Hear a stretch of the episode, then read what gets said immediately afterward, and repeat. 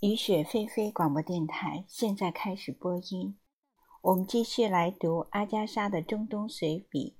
告诉我，你怎样去生活？我们停下车，吃了些米歇尔准备的午饭和茶。热浪逼人，路途茫茫，一路的颠簸、热浪和炫目的阳光让我头疼起来。我们都有些担忧。好在我们带了充足的水，马克思说：“那个该死的笨蛋在干什么？”我们转身一看，曼苏尔这个白痴居然在用我们宝贵的水洗脸冲手。我照着马克思的话骂过去，曼苏尔吓了一跳，露出一丝委屈的神情。他叹了口气，似乎在想。这些人可真难取悦，一个最简单的动作也能惹恼他们。我们重新上路，道路更加崎岖不平，有时候甚至完全看不见路。马克思苦恼地皱起眉头，小声说：“我们现在的位置太偏北了。”又来到一个岔路口，一条路朝北，一条朝东北。我们是否应该回头呢？天色渐晚，路况突然好转，灌木丛消失，石头也少多了。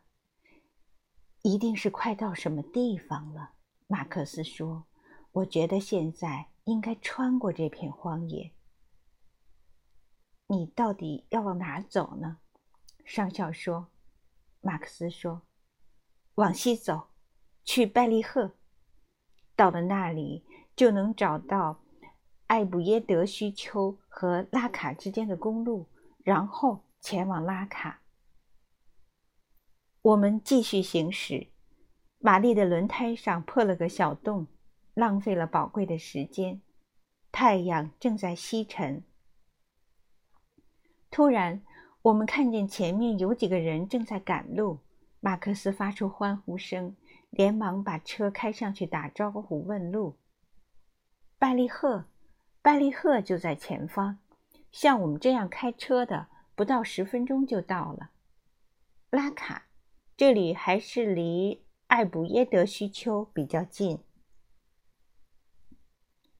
五分钟后，我们看到一片绿色，那是河边覆盖的植被，一座巨大的山丘矗立在眼前。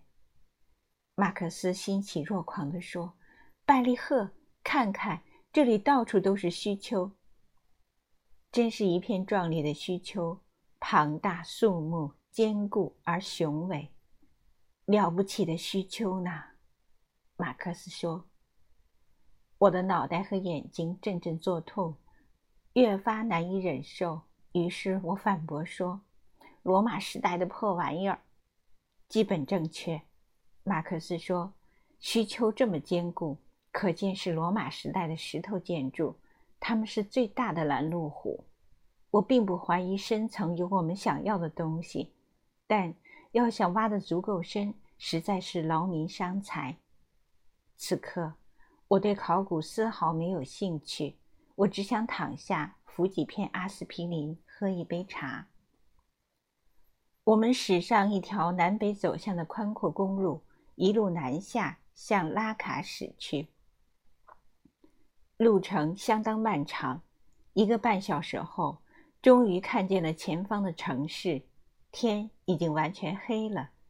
我们驶进城郊，这是一座完全本土化的城市，没有任何欧式建筑。我们打听到情报部的地址，那里的官员很热情，但苦于无法接待我们。这里没有可供旅行者住宿的地方。他们问我们是否可以北上去艾布耶德须丘，开得快的话，只要两个小时，在那里才能住得舒服。可是没有一个人，尤其是痛苦不堪的我，能再忍受两个小时的颠簸奔波了。好心的官员告诉我们，有两个非常简陋的房间，丝毫谈不上欧式。他问我们是否自己带着被褥和仆人。我们在一片漆黑中找到那座房子。曼苏尔和阿里打着手电跑来跑去，点亮煤油灯，铺开毯子。这时，我多么怀念手脚麻利的苏伯里啊！曼苏尔动作太慢，笨手笨脚的。米歇尔走进来，说了曼苏尔两句。曼苏尔停下手中的活，和他吵起来。我用自己习得的有限的阿拉伯语痛斥他们。曼苏尔被吓住了，继续忙活起来。毯子和被褥一铺好，我立刻躺了下去。马克思突然端着我渴望已久的茶出现在身边，他欢快地问我是不是不舒服。我说是的，然后抓过茶杯，就着茶水吞下四片阿司匹林。这茶就像琼浆玉液，我从来、从来、从来没有享受过如此的美味。我躺下身，合上眼皮。雅克太太，我喃喃地说：“呃。”马克思有些吃惊，他俯下身来：“你说什么？”雅克太太，我重复道：“这是一个联想，我知道自己在说什么，但合适的表达一下子从脑际溜走了。”马克思的脸上露出护士的表情，千万不能和病人抵触。雅克太太现在不在这里，她柔声对我说。我愤怒地瞪了他一眼，眼皮耷了下来。周围乱哄哄的，有人在准备晚饭。管不了这么多了，我要睡觉，睡觉。睡意朦胧之间，我突然想起了那句话，就是他彻底垮了。我满意的说。什么？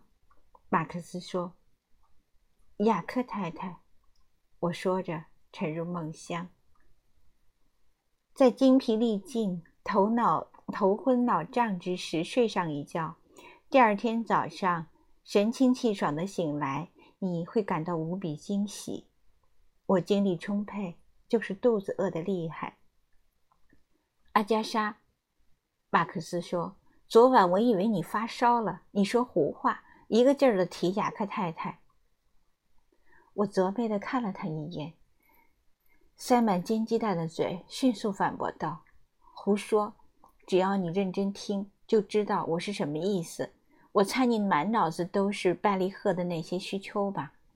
啊，你知道那些需求很有意思。”马克思立马来了劲儿：“只要选好几个土丘，在上面挖一两条勘测沟。”曼苏尔走上前来，愚蠢而忠诚的脸上堆着笑，问我今天早上感觉如何。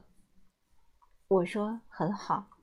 曼苏尔看起来有些郁闷，因为昨晚我早早睡下，晚饭准备好时，没人愿意叫醒我。他问我现在是否还想再来一个鸡蛋？好啊，我说，我已经吃了四个鸡蛋。如果曼苏尔能用五分钟左右的时间煎好这个鸡蛋，那也就差不多了。上午十一点左右，我们出发驶向幼发拉底河。这一带的河面非常宽，两岸的旷野平坦苍白，阳光普照，空气中雾蒙蒙的，给人一种和谐的感觉。可以借用马克思形容陶器色彩时常用的一个词“粉米色”。在拉卡渡过幼发拉底河，用的是极其原始的渡船。我们和其他车辆一起，开心地在河边等待。渡船要一两个小时后才能来。一些女人在河边用煤油桶打水，另一些在洗衣服。我想起了某个中眉上的浮雕，身材高挑、皮肤黝黑的女人，脸的下半部蒙着面纱，脖子挺得直直的，身边放着水花四溅的大水桶。妇女们来来往往，脚步缓慢而悠闲。我羡慕地想：能蒙面纱多好啊！一定会让人觉得很隐蔽、很私密。只有眼睛露在外面，你能看到别人，别人看不到你。我从提包里取出镜子，打开粉饼盒，一边想：“是啊，能蒙上面纱该多好啊！”离文明越来越近了，我激动不已，开始浮想联翩：洗发香波、豪华电吹风、修甲刀。装着水龙头的白瓷浴缸、浴盐、电灯，很多很多鞋子。你怎么了？马克思问。我问了你两遍，昨晚离开艾布耶德需求之后，有没有注意到路边的第二个需求？没有，没有。是啊，昨晚我什么也没注意。它不像别的需求那么坚固。东边的土层被剥蚀了。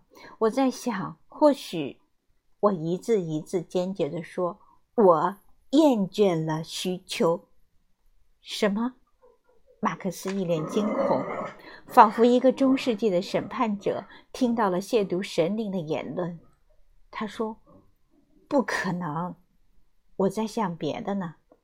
我从电灯开始，向他列了一串东西。马克思挠挠后脑勺说：“他也想去理一个体面的发型呢。”我们都觉得不能从查加巴扎直接去萨沃耶这样的城市是很是遗憾。我们感受不到巨大的反差带来的狂喜。完全进入文明之前，我们要经过一个中间带，吃不好不赖的食物，享受半吊子的舒适。如此一来，第一次打开电灯、拧开水龙头的快乐就被冲淡了。渡船来了，玛丽小心翼翼地驶上倾斜的船板，法国兵紧随其后。我们置身于宽阔的幼发拉底河上，拉卡渐渐远去。它是一座美丽的城市，有着土砖房和东方造型。粉米色，我轻声说：“你是说那个条纹陶罐吗？”“不是，我是说拉卡。”我轻轻地重复着这个名字，算是向他道别。之后就要回到那个被电灯操控的世界了。拉卡。